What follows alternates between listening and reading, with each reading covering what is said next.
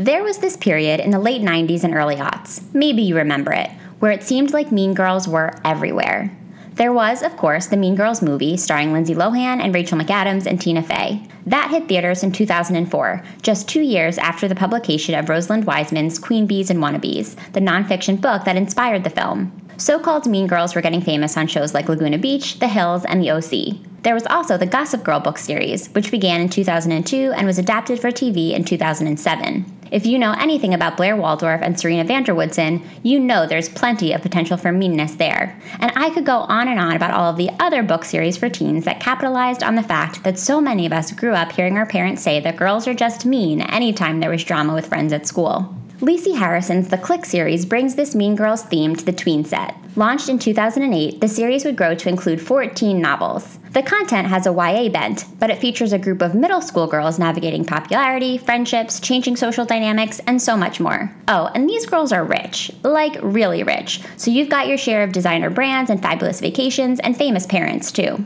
On today's episode of S S R, which, if you're listening in real time, is the last standard format episode of twenty nineteen before I drop a special little listener-sode and then take a mini break before kicking things off in the new year, is all about the first book in the Clique series, which is called The Clique. We meet seventh grade Queen Bee Massie Block, whose life has been turned upside down, or so she thinks, by the arrival of Claire, the daughter of her father's best friend from college who she's been told to befriend but has clearly nothing in common with her longtime besties Alicia, Dylan, and Kristen. Obviously, drama ensues, offering us the chance to talk about everything from that Mean Girls cultural moment I described earlier and the sexualization of tweens, to the pure weirdness of middle school and the moral responsibility of Y A and middle grade authors. I'm so happy I had my guest Rachel Weintz, who was a Clique superfan as a kid, to talk me through all of it. Rachel works as a digital manager at the Newsette, a platform that celebrates women on their way and highlights everything from fashion and beauty to tech and entertainment news in a daily newsletter. Rachel shares most of what she reads, along with what she eats and what she does in New York, on Instagram. Follow her at rachel dot weintz. Follow S S R on social media, too. We are at S S R Pod on Instagram and Twitter, and you can find us on Facebook by searching The S S R Podcast. As we wind down twenty nineteen, I would so appreciate your five-star ratings and reviews on iTunes. You probably get sick of listening to this plea from all of your favorite podcasters, but they really do make a difference in getting the show out there to more potential listeners. The best part about leaving a rating or review is that it only takes a few seconds. Thank you in advance for leaving those. You can also show your support for the podcast by posting the episodes you're listening to on Instagram stories, tagging at S S R Pod, of course, and by shopping for bookmarks, tote bags, and t-shirts at w w w dot s s r podcast dot com slash shop. You might also consider becoming a Patreon sponsor. All the details are available at w w w dot patreon dot com slash s s r podcast or when you visit w w w dot s s r podcast dot com and click support at the top of the page. Basically, Patreon patrons contribute a few dollars each month to the production of this independent one-woman show over here, and they get some awesome rewards in return. I appreciate the support of each and every Patreon supporter tuning in right now. If you're thinking about joining that crew, please feel free to reach out to me with any questions at hello s s r pod at gmail dot com. I'd love to fill you in. Please also allow me to fill you in on the very magical Libro dot f m. Libro dot f m lets you purchase audiobooks directly from your favorite local bookstore. Choose from more than one hundred thousand audiobooks, including New York Times bestsellers and recommendations from booksellers around the country. With Libro dot f m, you'll get the same audiobooks at the same price as the largest audiobook company out there. You know who I'm talking about. But you'll be part of a much different story, one that supports community. S S R listeners can get a three-month audiobook membership for the price of just one month. Go to Libro dot f m, that's L I B R O dot f m, and enter code S S R Pod when prompted. Treat yourself this holiday season with a new audiobook, or two. You totally deserve it, and the indie bookselling community deserves our support too. I recently finished listening to Jonathan Van Ness's Over the Top on Libro dot f m, and I would highly recommend it. If you're struggling to come up with the perfect gift idea for the book lovers in your life, you might want to consider a gift membership to Libro dot f m. When you purchase a gift membership, you'll get a free audiobook copy of Madeline Miller's Circe that you can pass along to your giftee or keep for yourself. If you keep it, I promise I won't tell anyone. One last standard episode of twenty nineteen before next week's special listener-sode. In the meantime, it's time to talk about The Clique. Let's go to the show. Welcome to the S S R Podcast. You may recognize S S R as an elementary school era abbreviation for silent sustained reading, but if you don't, that's okay. What it stands for here is Shit She Read. Each week, we'll crack the binding on an old school read written for kids or teens and talk about it from a kind of grown-up perspective. We'll obsess over heartthrobs, relive the frustrations of middle school, and say an occasional W T F to a beloved author. If we haven't met yet, I'm your host, Allie Hoff-Kosik, freelance writer, lifelong bookworm, and lover of anything covered in rainbow sprinkles. So find your favorite reading spot and a glass of wine. We're about to revisit some literary throwbacks right here on the S S R podcast.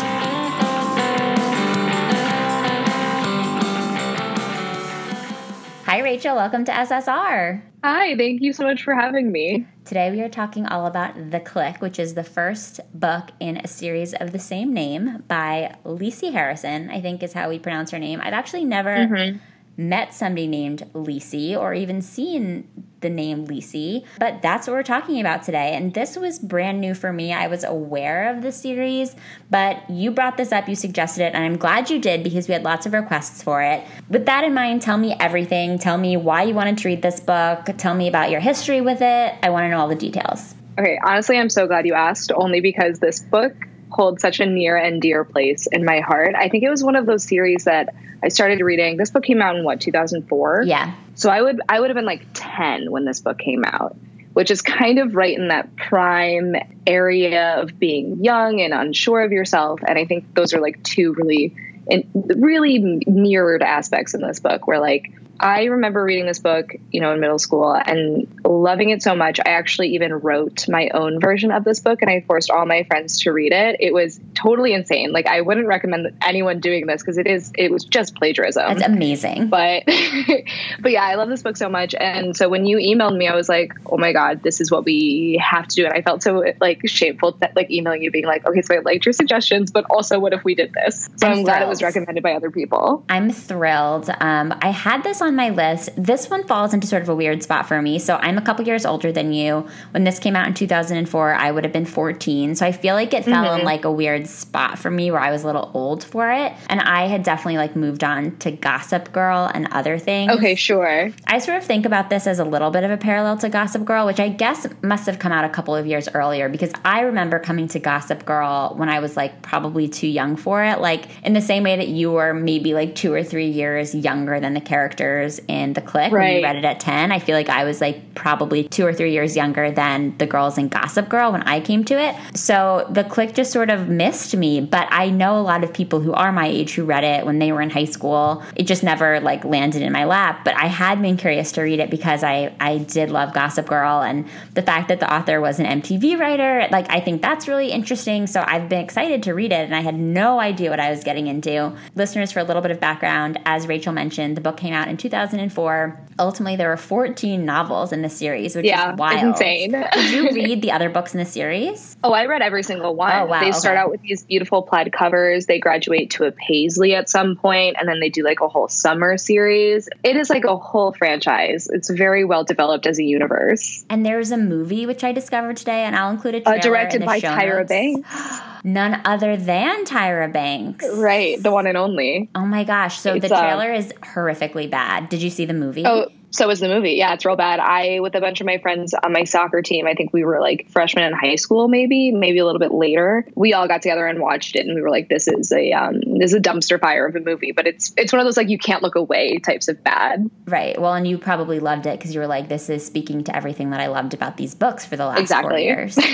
That's amazing. Exactly. I mean, they really like wasted no time. So if you think about the fact that the first book in the series came out in two thousand four, I was looking at just the publishing schedule. So she had two books coming out every year. Um, and then they Wait, like cranked two out. Two books a year? Yeah. So the first book came out in May two thousand four. The second came out in October two thousand four. Then we have March two thousand five, October two thousand five, March two thousand six. I think you get the message. She was oh writing God. so much. And then the movie came out in two thousand eight. That's pretty crazy. Wow. I found a quote from her, actually, the author Lisi Harrison, when she decided to stop writing the series, she blogged for Teen Reads, of course, as one does.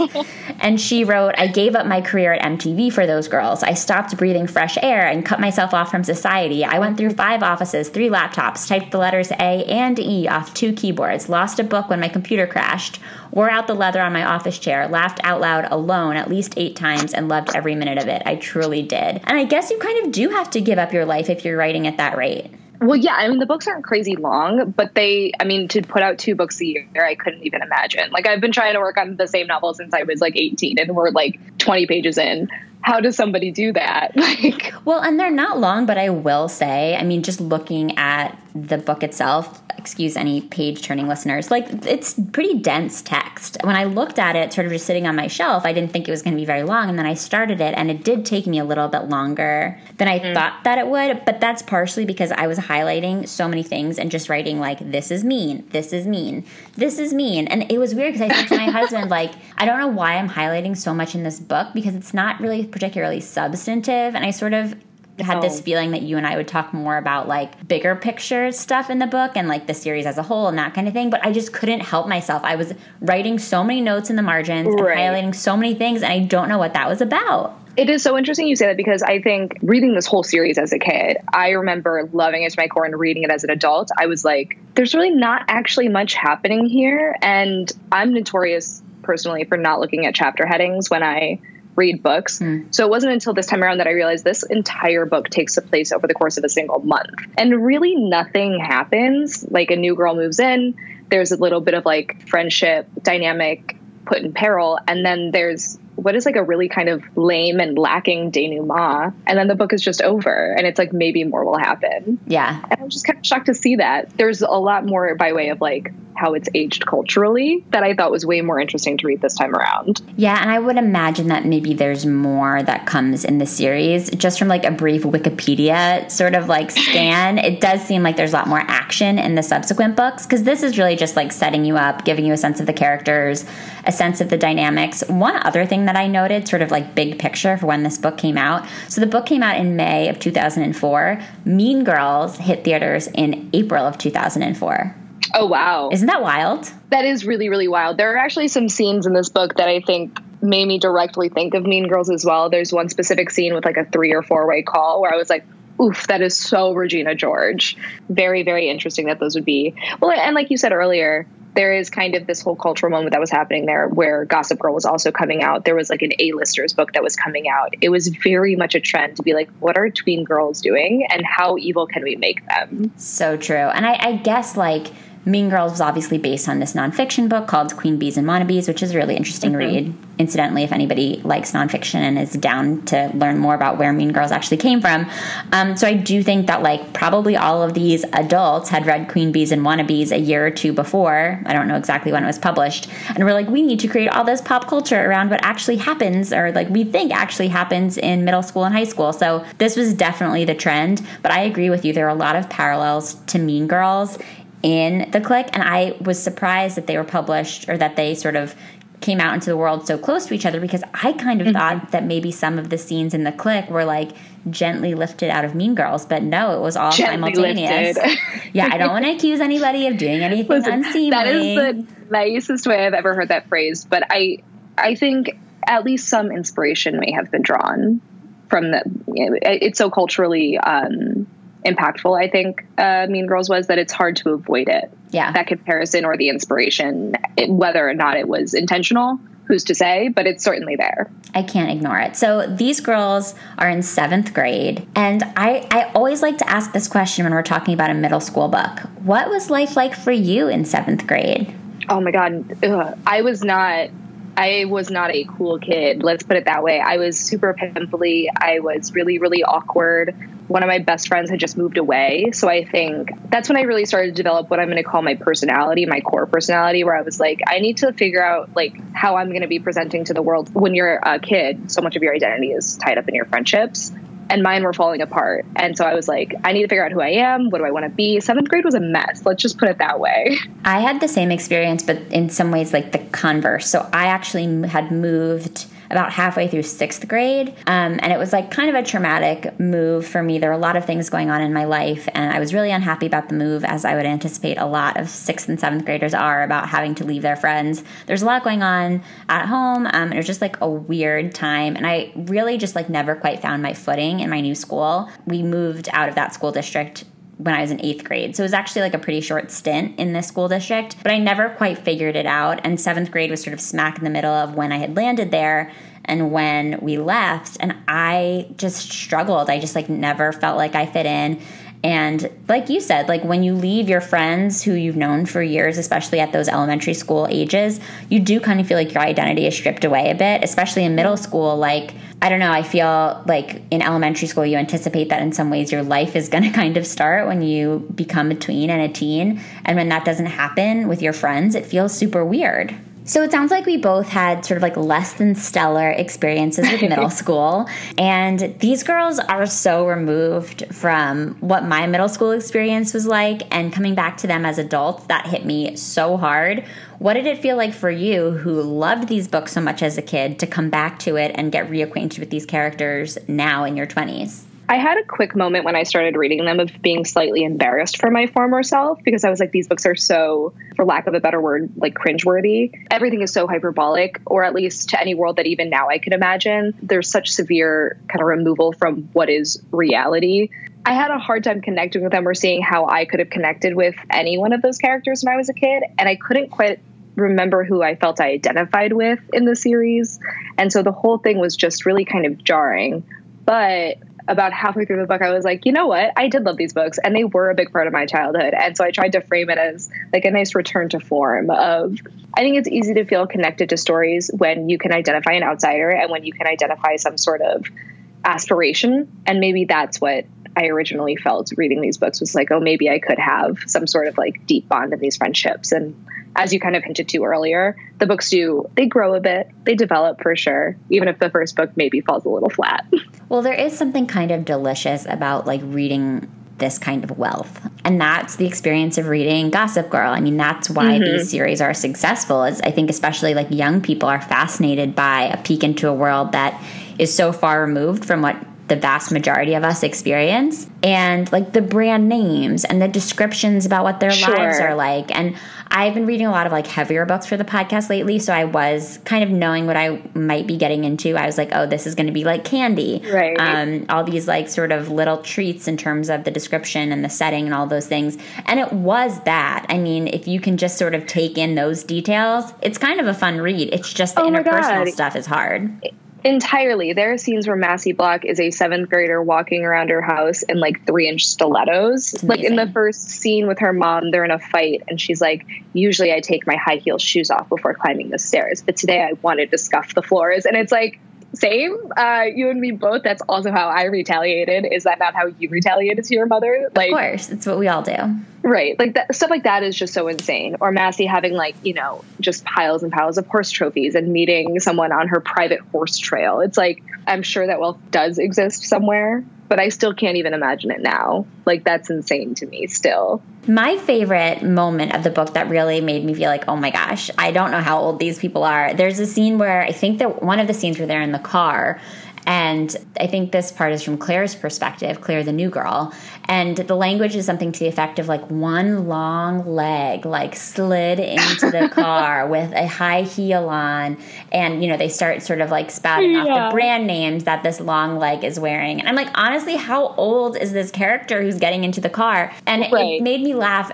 And at the same time, I'm like, when you are twelve or thirteen, you do kind of feel like you're an adult. And so I think to that extent, it's like, as ridiculous as it is to me to read this as an actual grown up, I'm like, I kind of understand how these girls, and I didn't grow up anywhere near like this. I mean, I was from like this very like middle class suburb, but I would imagine like, especially if you're in this world where you're expected to be mature, you must really feel like a grown up, because I did, and I didn't have those expectations on me. I felt like a grown up, and I was wearing like three different colored pairs of like gauchos, yeah. and they're like in these name brands things. But I think what you were saying earlier about, I think it was Alicia walking into the car at that moment, but I think there's something definitely to be said about, and maybe this is a little harsh of a judgment, so I'd love to hear your thought of like sexualizing these girls. Like the very first scene when Claire is introduced to Massie, the comment that Massie's father, William Block, makes is like, oh, what a knockout you've become. Oh, I know. And there are like, I hated that. I hated it too. Just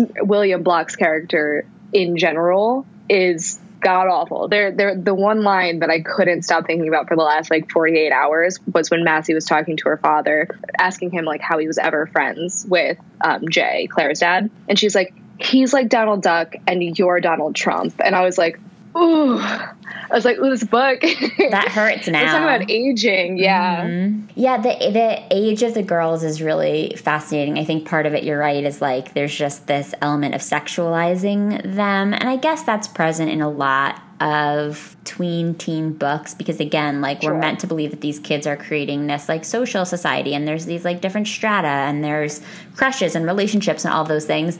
But I think just like the emphasis on appearance in this book paired with that made me like very confused. At first I was like, okay, are they in high school? I think it took a while to actually say that they were in the seventh grade, and then mm-hmm. I just couldn't stop laughing. And that's when I started highlighting things, because I was like, okay, these are just hilarious markers of status for a seventh grader. All mm-hmm. the brand names, even the fact that Massie was so proud of the fact that she had this all-white chic bedroom, and she right. was aware that that was in, and like she also was aware of the fact that styles were changing and that she was now supposed to have purple accents because that was the color of royalty. So, like, she's so tuned into, yeah. like, Architectural Digest.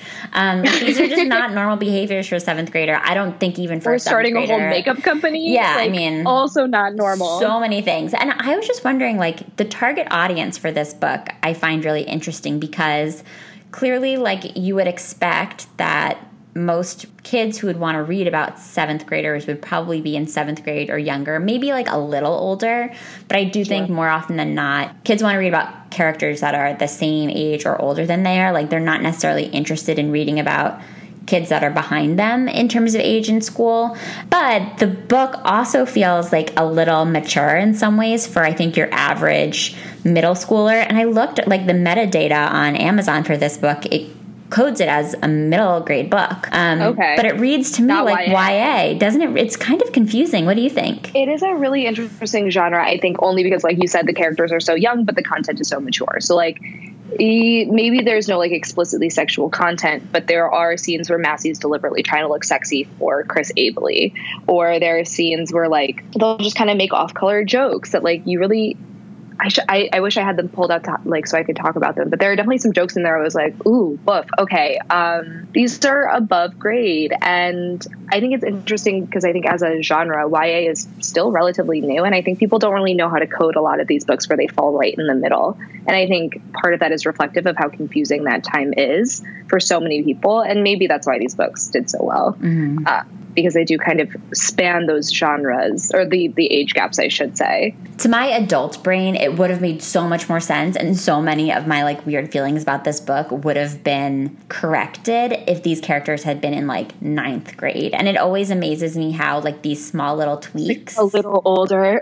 ...can totally change the way you look at a book. I think it's really fascinating. And the thing that I do think this book does really well, and you kind of allude, alluded to it, and I think it's sort of part of this whole conversation about, like, who the target audience for this book is and, like, where it really belongs in terms of genre, is that I think this book really does a great job of explaining what it feels like to be caught in this very weird spot in your life where you're not sure how you're supposed to be acting and how old you really are. And it's called middle school for a reason. Like, you're referred to as a tween for a reason. Like, you're between being a kid and being a teen, being an adult. Right. Um, and I think these girls are trying to figure out how they're supposed to act. They're kind of, like, putting on these adults' behaviors, trying to look like adults, but they have these moments of wanting to be kids, and they're all kind of at different levels of maturity. Claire, in particular, comes in and is, like, so much less mature than they are because she's not mm-hmm. from a place where this sort of maturity is expected of her. And so even though I was frustrated at points with a lot of the, like, really mature behaviors that I felt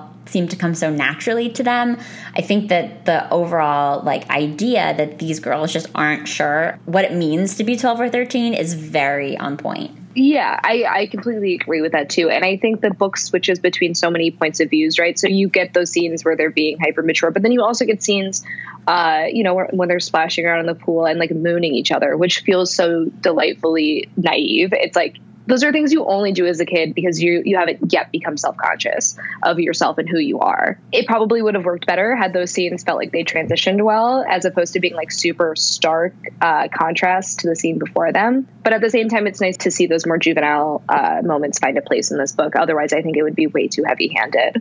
I think that's totally a fair assessment. Let's talk a little bit about the setup of the book. Like, let's let's sort of lay the groundwork on characters and who all we're talking about. So, as you mentioned at the beginning of the book, we meet Massie, who is sort of being, like, forced to befriend Claire because their dads mm-hmm. were best friends. What I really would have loved is, like, more about the dads, because I was interested yeah. in how they'd become best friends. You get it a little bit at the end of the book when they're, like, getting drunk together at a charity auction. Mm-hmm. But I thought that it would have been interesting to learn a little bit more about their families, because then maybe everything would have been a little bit more grounded. Because I feel like there's no reason that Massie and Claire's dads couldn't have been friends, and maybe that would, would have helped lay the groundwork for the girls a little bit better. But anyway, Massie is like pissed that she's now expected to be friends with Claire. Claire is going to be in the guest house, which of course has these like financial connotations, and they live mm-hmm. in Westchester County, and there's a lot of money and a lot of expectation. They go to this very she-she all-girls prep school. Practical question, why did Claire go to this fancy prep school? Oh, God, who knows? I mean, honestly, because I, I think it would be easily explained away by just mm-hmm. like saying the parents wanted her to get the more pristine education, or that exposure to like this kind of life is only going to help her down the line. I think that's the easiest um, explanation. And the the other explanation is just for, you know, plot. I mean, for sure for plot, but I was like, I just wanted a line somewhere that was like, she had a scholarship, or like you said, like her parents really wanted her to go. I just thought it was so funny because the other girls were hitting over the head like so many times about how poor Claire was. Right. But, like, don't you guys have an understanding of how much it costs for you to go to this school? Like, her parents can put out the money for her to go to this right. prep school. Come on. Right. Either that or she's on scholarship like Kristen. Maybe she is. I don't remember if that's, like, a later plot point. But, no, I mean, her family is by no means, like, poor. Yeah. Uh, she's just not, like, Westchester rich. Yeah, she's by not, their standards, she's poor. Right. By their standards, she's, like, an untouchable, which is insane. So gross. So Massie, of course, has this like clique, hence the name of the series. Ah, um, the titular clique. uh, yes, and I found that like eventually they become the pretty committee. That wasn't in this book, though. No, no, no. That's something they form later after a group of like subsidiary girls try and, you know, over there's like a coup d'etat of sorts. And then Massie's like, we'll retaliate by becoming like an official pretty committee, I believe. Oh, well, my memory is not. My memory is extremely fallible, but that sounds about right. I mean, that's what everybody would do. Just form a committee. Naturally. Make it a committee and it's legit. It's very diplomatic in that sense. Yeah. It is. So Massie is like the alpha of the clique. Um, mm-hmm. Clearly very wealthy, has all of the best of everything. She gets everything that she wants, loves shopping, um, really hates the idea of being left out of anything because she's the ringleader of most of the activities that happen in the group. There's Alicia, yeah. who is like the most beautiful girl at the school. Incidentally, the school is called O C D, are the is the acronym for the school. Yes. And I found somewhere that Lisi sort of thought that that was like a little bit of a joke that she'd included for herself. Like she had written, she thought it was like super clever. Yeah, I guess so. Um, she said that like the first book or two felt, you know, she was sort of had some tongue in cheek jokes, which makes sense. And it's a nice nod to adults reading the book. But I was, I I wondered, I was like, I wonder if that was intentional. They go to O C D. Um, but anyway, Alicia, Alicia's trademark is like her very large chest. She's developed very early. And so there's a lot of talk about that. She loves to gossip. She loves to dance. Um, it seems like she kind of wants to be a leader like Massie, but she's just not really there. Then there's Dylan, who is their like source of all things celebrity because her mom is this famous mm-hmm. like talk show host. There's a lot about her weight that I think we should talk about. Yeah, there's definitely a lot to unpack with all of these characters because I think, incidentally, they become caricatures. But I'll let you finish up because I know we still have our little Kristen. Intros. Yeah, yeah, Dylan's an interesting one. But then there's Kristen, who is kind of like the cool soccer player girl. And when we mm-hmm. first meet her, I'm like, oh, I think maybe I like her the best because yes. she walks in, she's in like a sweatsuit. And Claire is like, oh, I think that like she seems normal. She seems kind of like me. And then, of course, she like strips the the sweatsuit off, and underneath she has her like belly shirt, and she's dressed just like right, Massie and, and the rest of the girls. She just has conservative parents, and like she's just trying to break the rules. So I was disappointed because I was like, oh, maybe right off the bat Claire's gonna have an ally. Um, but we do find out later on that Kristen's parents have fallen on hard times financially, and that she actually is on scholarship at the school, and that's not something mm-hmm. that she's felt comfortable confiding with the rest of the girls in the clique. And in the end, like that secret sort of carries a lot of weight in the way that Massie and Claire are like just weaponizing all kinds of news to tear each other down. And then, yeah. of course, there's Claire, who we've mentioned um, before. She's the new girl. She's the one who's now living in the guest house at Massie's house. And she is like this very eager more age-appropriate seeming twelve-year-old. She likes to eat gummy right. bears. Um, she loves wearing Keds. It's so sweet. She feels so right. good about her outfit the first day of school. And, of course, this private school has a handbook that talks about how important fashion is. And she's like, oh, I feel great. Like, look at me in my Keds and my new white Gap jeans, which is an outfit that I probably would still love. And naturally, it's not It's an outfit enough. That most people wear in Brooklyn today. Like, that is a very chic outfit now. The white sneaks are everything now. Yeah, Claire was ahead of the game. That's why Massie was so intimidated, honestly. Yeah, and the tights and the shorts look that she tries to start, I totally did that at some point in high school. So Claire has some, like, more bold fashion ideas, but they're not necessarily Definitely. wrong. They're, yeah, exactly. And I mean, again, more Gossip Girl parallels. I'm pretty sure that was like Blair's handbook from day one was just tights under everything. So that's true. And they were in Manhattan and these girls are in Westchester. So it's not like these trends aren't, you know, they're, they don't have far to travel here. Right. So, um, but no, I mean, everything. I, yeah, that's, a, I think that's a perfect summary. The handbook is something I actually wanted to touch on because such an interesting way to, on a corporate level, phrase the tone of this book, where it was like, these girls not only go to an ultra wealthy private school, but the handbook is like, we pride ourselves on not having uniforms and we entrust all of our students to take fashion like so seriously and dress to the highest of their abilities. And it's like, that's insane. Like, it's crazy. I have nothing to say, but that scene, I think, in particular was just like, oh, wow, I forgot. I forgot that it's like an institutionalized wealth issue throughout the book. Well, I, I do remember at one point when I was in elementary or middle school, there being this debate about uniforms in my school district. And mm. I think that this conversation was coming up a lot at this point in the early aughts, and maybe it still does, but I feel like it was like a thing at this point, and that lines up with when this book was published. And I remember my mom really wanting us to have uniforms. I went to a public school, so it was like unheard oh, of to me at that time that they would have uniforms. I thought that only like Catholic schools had uniforms, and I was pissed about it.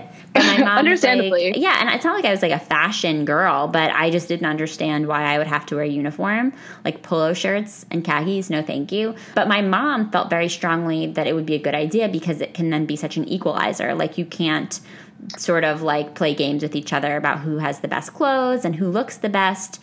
And in hindsight, I'm like, maybe my mom was right. Like, I actually think that uniforms can go a long way toward eliminating that competition or that competitive aspect right. of middle school, especially because I think by high school, I think a lot of that maybe has leveled out, or at least it did in my case. I think in middle school, like, you're looking for every opportunity you can have to outdo other people. And you see that a lot in this book. And like you said, it's called out so explicitly in the school handbook that, like, they actually want people to use fashion to compete with each other. It's insane. So I, I went to a school where I did wear uniforms. So up until college, I was always in a uniform. And the idea of getting to choose to wear whatever you want was so in, it was so novel to me when I went to college. I was like, oh, I need to own more than one pair of jeans. I had never needed that before because I've only ever dressed for the weekends. So I think also, like, maybe that's part of why I found this book to be so glamorous, because there was such extravagant clothing and stuff like that. And it's probably why I like fashion now, because it's like, it's, it is such an extreme form of self-expression. And I think having gone to a school with uniforms, people will find ways to compete no matter what you wear, which is like a sad and honest truth, where it was like, okay, so you all have to wear the same like shirt and skirt, but you don't have to wear the same shoes. Who's got the best shoes? Who's wearing the best socks? Who has the coolest hair? It's like, kids are so naturally competitive. And I think uniforms are definitely a huge topic. And I think they become a plot point later in the series as well, which is probably because of all the reasons we've just addressed, where it's like people need to feel equal and they want to feel equal. And it's It's good, but it also obviously comes with pushback from students. So, yeah, I mean, not to bring back to Gossip Girl again, but in the show, even you see like they wear uniforms, but it's all about what hair accessories you're wearing. And right. can you make your skirt a little shorter than everybody else's? And right. are you wearing knee socks or regular socks? And like, what color are your socks? And you can sort of mix and match those uniforms in a lot of ways. And I kind of would love to see what these girls in the clique would do with uniforms. There's like a whole plot point later in the series where I think Massie starts wearing belts as tie or ties as belts. And it's like a whole fashion forward moment for everybody. And it is absolutely fantastic. I don't know. I guess we'll just do like seven more episodes and read the entire series. Rachel's coming back, everyone. twenty twenty. um, okay. So we've met all the girls, and naturally we're now setting up for some tension. There's this like horrifying scene where we start to see the dynamics of the group playing out as they're driving to school. So naturally, Massie has a driver who takes her to school. God forbid mm-hmm. she take the school bus. Massie's parents have insisted that Claire drive with Massie because they are literally going from the same place. And Massie's horrified because this private drive to school is usually the time that she has to, like, chat with her gal pals. And she's relegated Claire to the, like, basically trunk of the car so that the rest of the clique can pile in. And it's really sad because Claire gets in the car and she's, like, all excited because she feels like she's in a limo. And she's like, oh, this is so cool. I expected to just see the dashboard of the car, but actually, like, I can see another row of seats facing me. And she gets, like, maybe five minutes of that before Massie sends her to the trunk. And I think Claire actually says something to the effect of, like, it was back where, like, pets and suitcases usually go. So she's, yeah. like, very well aware of what Massie's doing. She seems very hyper aware of all of it. And that's why I think it's so interesting when she's still – you see her have these moments of being, like, I'm being treated horribly. She takes a photo to, like, document. She was like, no matter what happens, Massie's never going to be in my corner. And then you still see her fighting to be part of it. And you're like, baby, no, what are you doing? Like, she's bad. Stop. Yeah, she can't figure out, even from this first car ride, like, she goes back and forth on whether or not she wants to be friends with Massie. This scene is where we especially start to see some of the issues happening with Dylan. So I'd love to mm-hmm. start talking about her. Yes. As Claire's been kicked into the trunk of the car, she's, like, observing all of the dynamics of these gals, these friends that have known each other for the last few years. They do some fucked up stuff, including, like, typing out texts so that Claire can see them, and they're, like, writing mean yeah. stuff about her, like, you know, can we ditch her? Literally just asking, do we like her? And Massie's like, absolutely not. Yeah, and Massie does that creepy thing where she, like, stretches out her arm, like that, you know, move that people do at the movie theater, mm. and Claire can see exactly what they're saying about her. So, like, they're just, they have no interest in being friends with her. And I will say, like, This is, I just wish we'd known a little bit more about where Massie's hatred for other people comes from, because there's just, like, no reason for anybody to be that needlessly cruel off the bat. Like, she didn't have even a day of giving Claire a chance. So all of this is happening, and Claire is observing what's going on. And Dylan in particular kind of comes in hot on this first day of school. She's eating a zone bar, and she, st- she starts talking about the fact that her mom and her sisters are all going to do the zone diet.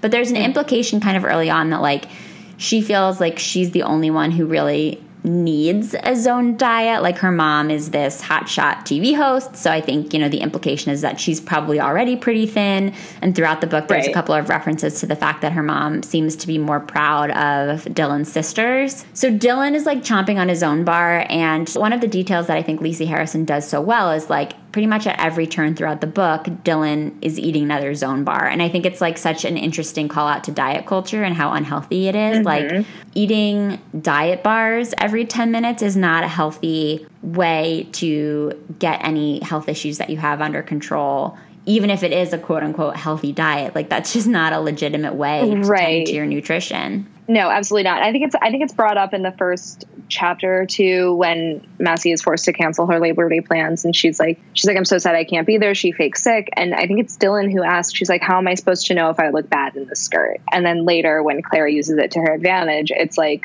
oh, do you really she pretends to be Massie in in the story, and she's like, oh, do you really feel comfortable wearing a skirt to, like, X event? And I think all of those little details really kind of tap into a very specific kind of uncertainty that only young teen girls know, just because of society's fixation on the way that we look. And it's something that we're taught from such a young age. Like, I, I will say that is one thing that, like, I think everyone knows how that feels, to feel like you don't quite look the way that everyone else looks, even if you're of total average height or weight or size or shape. Yeah. Well, my first instinct when Dylan gets into the car, too, because the way she's described is, like, I think the idea was, like, she was taller and, like, she was broader than the other girls is maybe how right. Lisi described it. And I, my first instinct was, like, this is great. We need some other body types in this car. I'm so glad that we're seeing some diversity in terms of body type. Mm-hmm. And then very quickly, it's like, she is built like this, but we're trying to, quote unquote, fix that. And she's obsessively right. doing everything she can to correct the way she looks because her mom is making her insecure. I'm sure that this kind of insecurity runs especially rampant in communities like this, where there are parents mm-hmm. that are in the public eye, and it's not uncommon to be around celebrities, and there's this expectation that you're wearing these designer clothes that I'm sure like are hard to fit into at certain sizes. But to your point, like the general idea of being insecure about your body and being uncomfortable in your own skin is essentially universal. Yes, one hundred percent. And I, I also think that this is a book that is centered on conformity, right? So then anyone who doesn't fit what I'm going to call like the Massie model of like how people should look, which is like thin and poised and ready to go. It's like even Alicia, who, um, you know, I don't think they ever actually give her like a defined ethnicity, but it's hinted at that she's like Hispanic or Latino or something. Um, and they comment on her like darker skin. And like, she obviously is then the one who has, you know, developed breasts early on. And those are all pointed out as things to be like concerned about and for them to all fixate on. There's a scene where Alicia, the way it's written is like, she's embarrassed and I know because she's covering her breast, which is something she does whenever she feels uncomfortable. So anything that is other is made to be bad in this book. And I don't know if that's Lisi's way of calling attention to it or if it's just her being like, this is how kids are. And it's really shitty. That's what I was going to say next, because I think that what's hard for me sometimes as somebody who reads pretty widely in this genre from across mm-hmm. decades, and like I've now gotten familiar with a lot of different approaches to this kind of subject matter. I've read a lot of books where body image is brought up, or a lot of books where race is brought up, or the idea generally of like othering people that aren't like most of the kids in a certain community. I've read books that cover those sort of topics from literally like across the twenty-first century. And some authors do it really well and some authors do it not so well. I think what can be frustrating in a book sometimes is when those issues are brought up. And, and I don't necessarily think it's wrong to bring those issues up because they are real. I mean, it's unfortunate that that's what kids see, but I I think it's okay to portray sort of the ickier parts of middle school mm-hmm. as long as maybe there's some sort of a resolution or a message in it. And I think what's hard in this book is like we see all of these issues being brought up. We as readers get this sense that like it's not right to other people. It's not right to make people feel bad for the way that they look right. or the, where they come from or how much money they have. But there's no like... I don't want to say that you have to put a tidy bow on it, obviously, because it doesn't need to be that neat and tidy, but there's not any sort of lesson there. There's not any sort of explanation of like why othering people is wrong. And this comes back to a question right. that we talk about a lot on the show. It's like, is it okay for a book to not have any moral value and to just be fun? I, I don't necessarily know how I always feel about that. In this case, just because of the subject matter that's introduced, I think I may wish there was a little bit more of a lesson, just because I think if you're going to introduce some of this stuff for kids of this age, it's mm-hmm. maybe a little irresponsible not to have at least some of it be addressed by a parent, by a teacher. Like there's no adult in this book who's sure. trying to improve these kids' behavior. Or even the girls themselves, right? So like this is a conversation that I have all the time with my boyfriend. We'll talk about, you know, especially when it comes to Y A, when I think you have this platform, especially someone like Lisi Harrison, who's who I would bet based on her publishing schedule was signed on for like a multitude of books when she published this one. I think if you know you're going to be writing kind of a long story that you are expecting to take off, you have some sort of, and maybe this is like too much, but I think you have some sort of moral responsibility to say something with the two hundred pages you've been given. And I think there's so much cruelty that takes place on the pages of this book that to then not even see the girls apologize to one another for it and like just kind of continue their friendships. It's, it's like, yeah, sure, forgive and forget, but also like really horrible things were said to each other, like calling your friends fat, making them feel insecure, dumping food on their heads. Those are all things of varying weights that should all be addressed in their own time. And I felt like none of those things had any resolution. The story just kept going. Yeah, I agree. I mean, I'm not of the school of thought that every single piece of pop culture that a kid consumes has to have moral value. But I think when you're introducing things that are so objectively kind of immoral, you have to balance it out somewhere. Right. If something's a little bit more morally neutral, I don't care as much. Sure. Tell us a story. Have fun. Right. But like, like if let's you're also going to be like... yeah, this one I was like, I feel like we need to somehow explain that we're not supporting maybe any of this. Maybe just rein it in. Yeah, maybe we should just say like, hey, by the way, I'm sorry I called you fat and maybe you feel ashamed of your body. Even something as small as that would go a long way in a book like this. I found an article on this website called Alpha Mom, which is hilarious, and I think it's basically a site for, like, recommendations about what your kids Amazing. might want to read or might not want to read and, like, how to handle those sorts of conversations. So this is an article called The Clique Books, Appropriate for Tweens. And this reviewer was, like, pretty chill about the books. Like, you could tell she'd heard from other moms that maybe this series isn't great for kids, and she was basically like, I don't think it's that different from when I read Sweet Valley High, and I think that's actually, like, a pretty fair comparison, having read Sweet Valley High relatively recently and seeing how horrific it is. Um, I think that's totally fair parallel to draw. But the last sentence in this article is, by the time your child is old enough to enjoy these books, she's also old enough to realize that the quote-unquote humor in Massie and her friends is that they remain static throughout the series, despite the fact that the readers begin to want them to, quote, see the light. The author also makes it easy to dislike Massie and company and realize that the glamorous life isn't all it's cracked up to be. So I guess maybe that's the counterpoint to what we're saying, like, but I think that this sort of expects kids to understand that there's a little bit of tongue-in-cheek humor happening in this book, or to kind of, like, understand yeah. that you're not supposed to buy into any of this is real.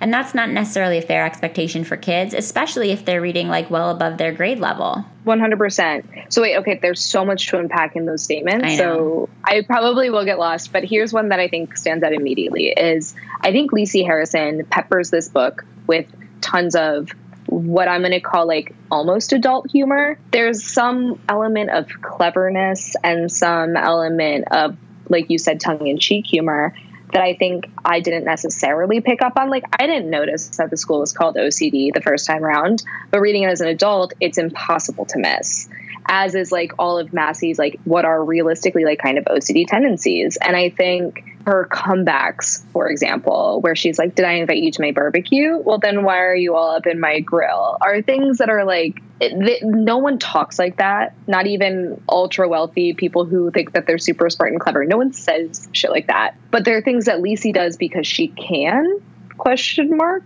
And I think it's done almost for her entertainment. And it's like, your audience is really young. Like, they're not going to get that, but they are going to repeat it everywhere they see it. And I think that's the, like, real danger of these books.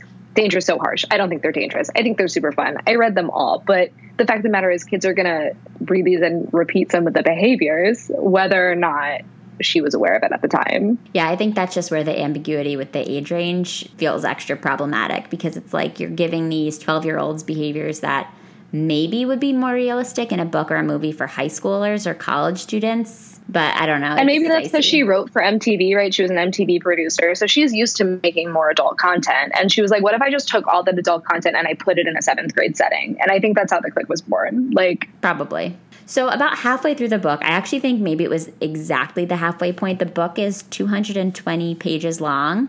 And I did mark that it's on page one oh nine that there's kind of a turn in Claire's mindset about all of this, because she's trying so desperately to be friends with these girls. Again, I don't understand why. It made me so angry at her, because I saw myself in Claire in a lot of ways. Maybe it's because I was the new girl in middle school also, and I similarly was moving into a more affluent area than where I'd lived before, and I just, like, didn't feel like I had the right clothes and the right things and the right experience and, like, all of that. So I really related to Claire, and I think that's why it made me so angry when, like, she was falling prey to all of Massie's bullshit. Like, she's using her sort of loose connection to Massie to make other friends. Like, once she's mm-hmm. realized that the clique doesn't want to be friends with her, in order to make friends that are outside the clique, she, like, goes around the lunchroom and is like, oh yeah, I'm friends with Massie, hoping that that's going to get her more credit with these other kids. And I'm like, don't use, like, she's just kind of playing all sides to get some footing in the school, and I understand that, but I was just like, please, anything but Massie. Right, right. Well, it's so funny you say that too, because reading this book, I was like, okay, wait, who do I identify with here? Yeah. And I, it's definitely not Massie. And I was like, okay, you know, Claire. Claire's like the underdog. She's easy to, like, identify with. And then you see her, even on her first days at O C D, she's like, oh yeah, yeah, yeah. Like, I'll, I'll dish some secrets to earn a little clout in these hallways. And it's like, immediately she's kind of this chameleon that takes on the Massie, like, attitude of being like, what she, like, she is very observant. And I think she really immediately grasps that gossip is currency. And if you're able to give a little bit of information that people don't know, you're able to get a lot back.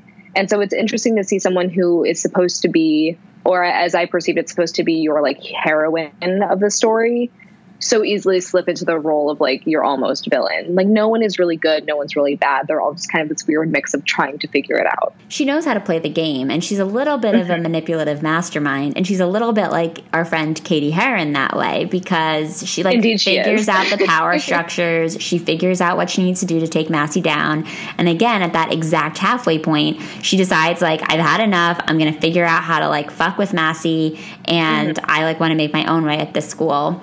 And this is where the tables turn a bit. Like, she starts plotting to take over the group. She basically wants to kick Massie out and, like, figure out how to make Dylan and Alicia and Kristen her friends. And we talk quite a bit on the show about something that always really bothers me and is, is a trope that comes up again and again in middle grade and Y A books, which is this concept that, like, it's okay to be mean if you are set up in the role of nice girl. Like, as long as you're being yeah. mean to the mean girls, you're still nice. And we get that so strongly in this book. one hundred percent. So I will say, I'm I'm glad that we're talking about, we're to this point, because one of my favorite things in this book is, is the I am names. Like, can we just take a moment to appreciate Massacre as a screen name? It's amazing. All the I am stuff I just amazing. love. It makes me so All nostalgic. I um, yeah, I miss it. I think I had like six different I am handles as a child, and I remember spending so much time. So I think that is like a device for this story specifically works extremely well. That said, everything Claire does is really horrible. And it, exactly what you said, which is like being perceived as a nice girl doesn't excuse horrible behavior, but it is what moves this book forward. For the listeners who haven't read this book in a while, basically, Claire's number one tool for bringing Massie down is sneaking into Massie's room every night, because kind of very sweetly, she goes on a walk with her dad and her dog every evening at eight fifteen. And so Claire figures out that that's like the perfect time for her to sneak into Massie's room and take over her computer and just kind of like involve herself in the conversation she's having with the other girls in the clique. And I pulled out one excerpt that I think says it all. It says, all day mm. Claire had thought about what I Ms she would write to Kristen, Alicia, and Dylan while Massie was out on her nightly walk with Bean. Bean is her pug, by the way. What would she make them wear next? Whom would she tell them to befriend? What gossip would they tell her? She knew she was taking an insane risk sneaking into Massie's room, impersonating her in I M and telling her friends how to behave. And she knew that what she was doing wasn't exactly nice or fair, but at the same time, it felt sinfully good. Besides, they treated her terribly, right? So didn't they deserve to have a little taste of their own bitchy medicine? Maybe it was a good thing she was doing. Maybe some humbling would make them all nicer people. It's wishful thinking, mm-hmm. I guess, is how it boils down. Because really, in the end, I mean, I think anyone who's read a book or two could figure out that, like, in the end, they all figure it out. Everyone is found out. And they all kind of return to their ways. It's almost like everything Claire does in that in that period of time. She goes in and she learns all these secrets. She makes Dylan even more insecure. Uh, you know, she finds out that Kristen is poor. And then basically Massie finds out what's happened and it all reverts. And nothing really actually comes of all of those I Ms except for ten chapters or so talking about it. Like, it's really never mentioned at all after that. Like, Massie finds out, they do a three-way call, and then it's kind of over. Yeah, I actually was a little bit confused. I did read this pretty late at night, and when the five-way call or whatever happened, which I guess was when they were, like, kind of taking Claire down, I was like, wait, what just happened? Because the next chapter, all of a sudden, Claire's on the outs. Yeah. And I it was sort of unclear, like, what exactly Massie had engineered in that five-way call, and nobody ever explicitly is like, yeah, we figured out about the I Ms and it was really messed up that you did that, and now you're you're out, like, we don't want to be friends with you anymore. It's just like, oh no, everybody was randomly on this five-way call and now we hate you again.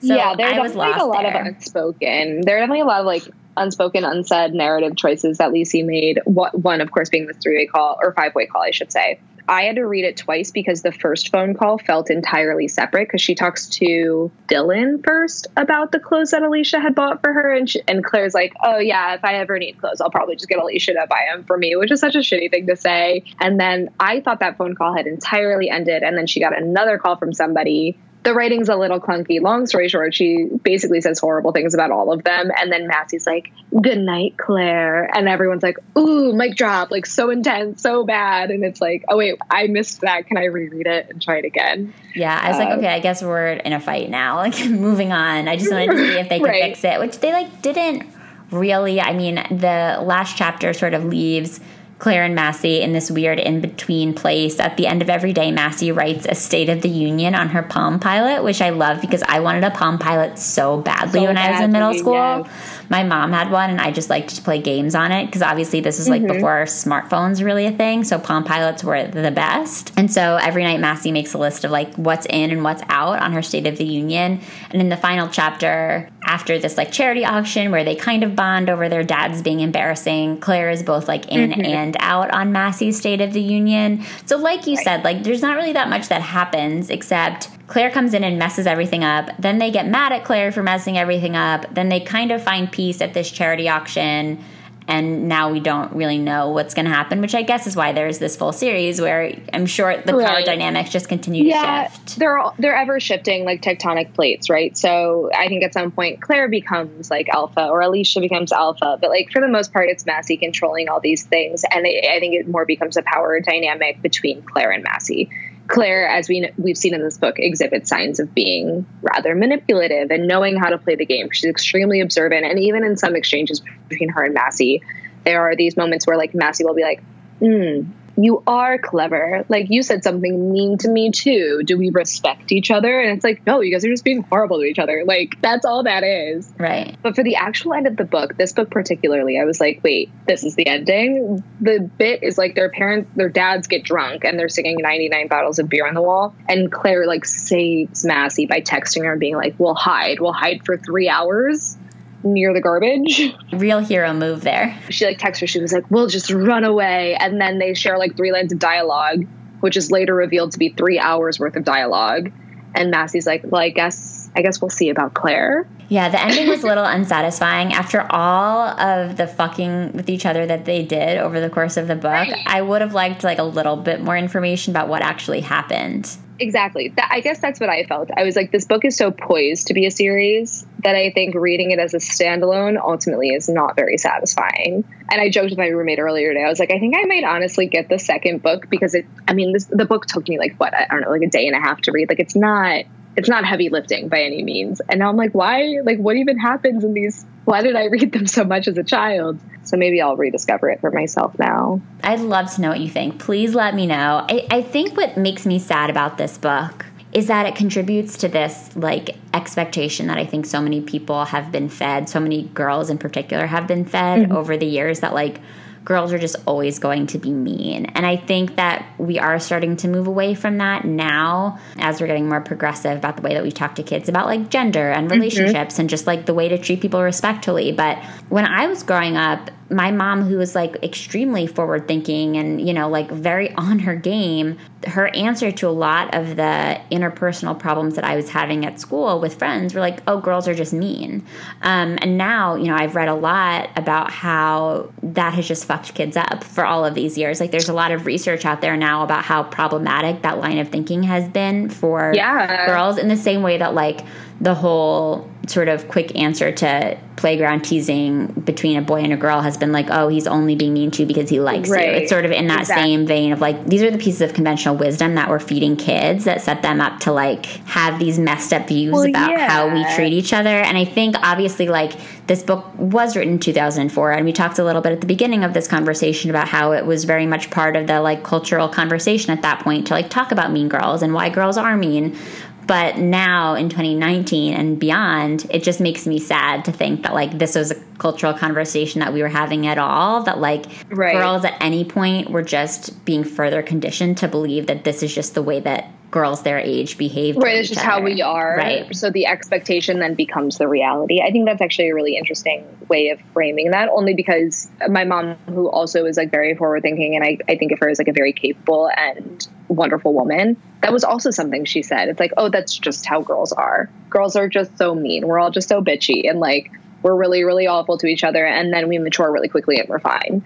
And it's like, I feel ashamed to say, like, I don't I don't think I've ever unpacked that personally. But perhaps maybe if we did give that more thought, the same way I think when, like, Twilight came out and everyone was like, oh, teen girls are just so into, like, what they're into. And, like, I think there is some there's some cultural framing around the way that teen girls interact with themselves and other people that discredits them. And I think this narrative is certainly one that does that tenfold, where it's like, oh, girls are just, they just want to tear each other down. And it's like, that's not what that is. Mm-hmm. Like, I guess if we want to bring it back to the book, at the core, these girls are best friends with each other. And it really does feel like they'll do anything for each other.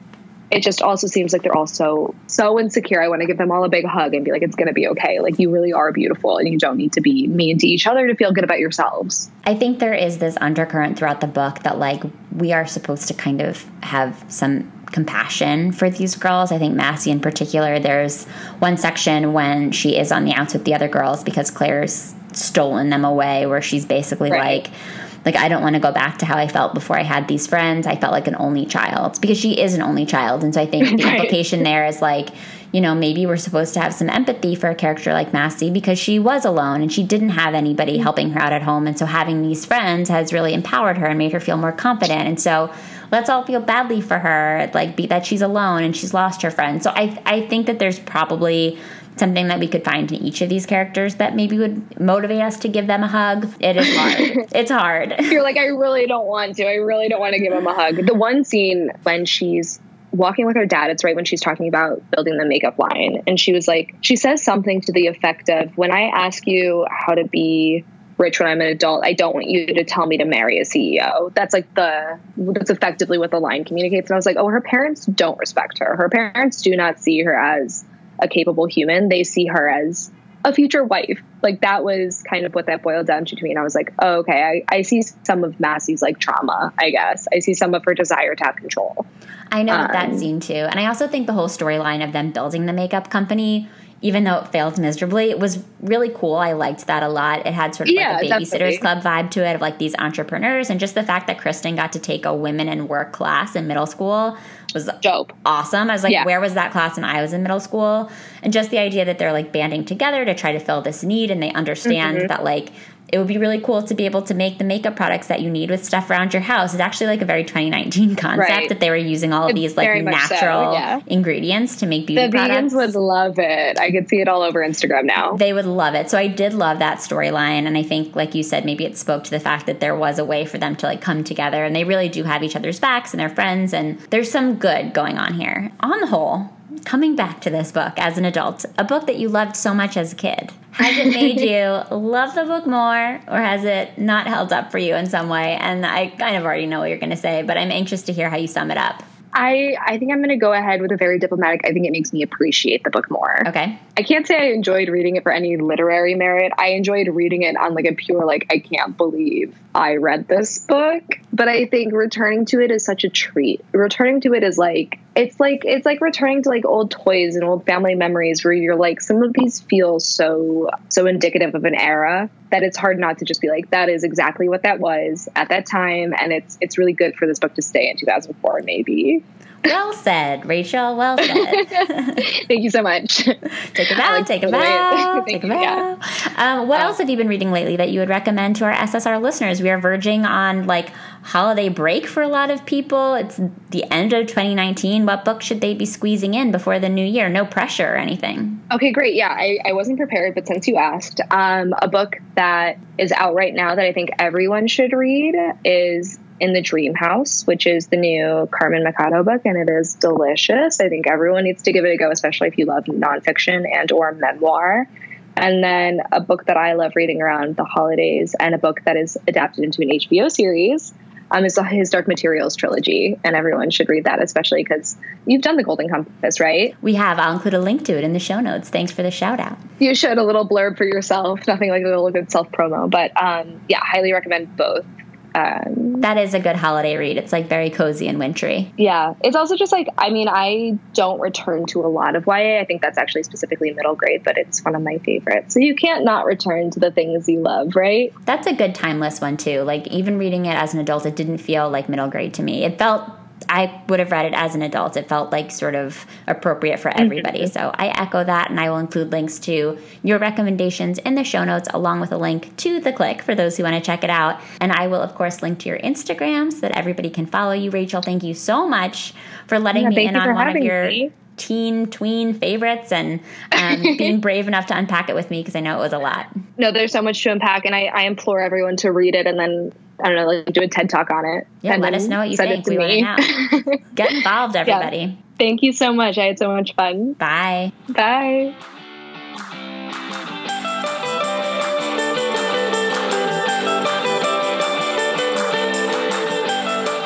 Thanks so much for listening to the S S R podcast. Check out our website at w w w dot s s r podcast dot com for show notes and other information. And be sure to connect with us on social media for updates on upcoming episodes, behind-the-scenes inside scoop, and some good old-fashioned book talk. Find us at S S R Pod on Instagram and Twitter, and search S S R Podcast on Facebook to join the group. To reach out directly, you can send me an email at hello s s r pod at gmail dot com.